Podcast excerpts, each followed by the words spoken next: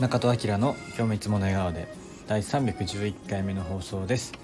えー、改めましておはようございます。本日は2月の6日火曜日。今は朝10時ぐらいです。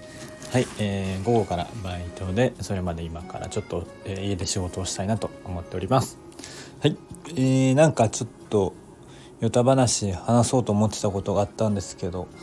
忘れちゃったな、まあ、また何か思い出したら、えー、話します。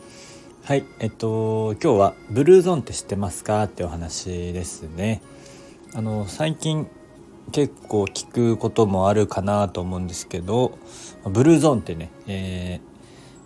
ー、平均寿命よりあの長く生きる人が多い地域を、まあ、指す言葉なんですけどあの世界的にあの長生きしている、えー、地域のがこう何個かあって、まあ、そこのえー、ななんですかなそのエリアをこうブルーゾーンと言われて、えー、います。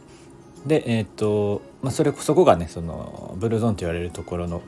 エリアが5か所かなあってイタリアのサルディーニャ島とか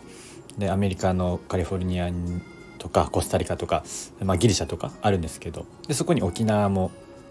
入ってます日本の沖縄もね。でえっとその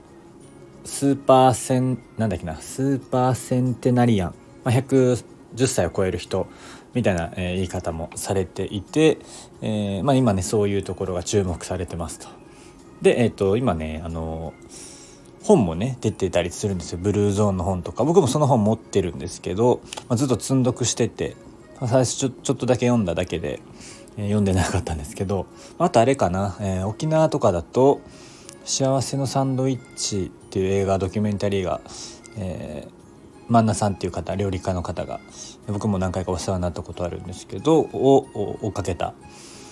えー、ドキュメンタリーとそのブルーゾーン一緒になんか、えー、なんか僕の友達もねそれ言ってましたね。とか、えー、今ねあの何年前からかちょっと分かんないんですけどネットリックスでそのブルーゾーンの映画が、えー、映画っていうかこのドキュメンタリーがえー、上がっていて、えー、っていうのもあって結構注目されております。はい、僕はその、えー、ネットリックスのやつを最近見始めました。まだ1話だなんですけど、まあ、でも 1, 1話30分ぐらいかな。それが5個ぐらいあるかな。で、えー、一発目がね沖縄だったんでそれ見ました。はい、えー、でね、まあ、その5箇所をあそのある方が、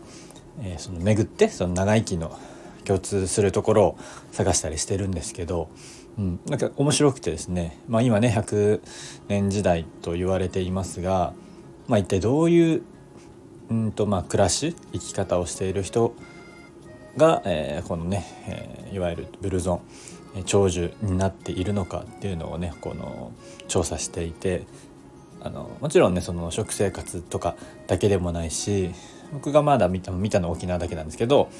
その沖縄もねその気候とかもあるし食生活とかもあるんだけどそれ以外のね要素もあったりして、まあ、是非それをね本読んだり、えー、なんかネットフリックスとか見てもらえたらいいなと思うんですけど、うん、なんか結構面白いなと思いました。で他のね沖縄以外の、えー、エリアと多分その共通点とかもあると思うんですけどなんかそういうのもね楽しみですね。あちょっと最近本読む時間ないんであのネットフリでバーッと一気に、見ようかなと思ってます。また見たらねなんかその辺の感想もお伝えできればいいかななんて思ってます。まずはね今日はブルーゾーンという言葉をねもし知らない人がいればなんか知ってもらえるきっかけになればいいなと思って放送してみました。はい、えー、では今日の、えー、ウェルビーイングアクションカレンダーはしばらく会っていない友達に連絡を取りましょう。しばらく会っていない友達に連絡を取りましょう。ということです。しばらく会ってない友達に連絡を取ってみてください。はい、えー、それでは終わりたいと思います。今日も口角上げていつもの笑顔でお過ごしください。じゃあまたね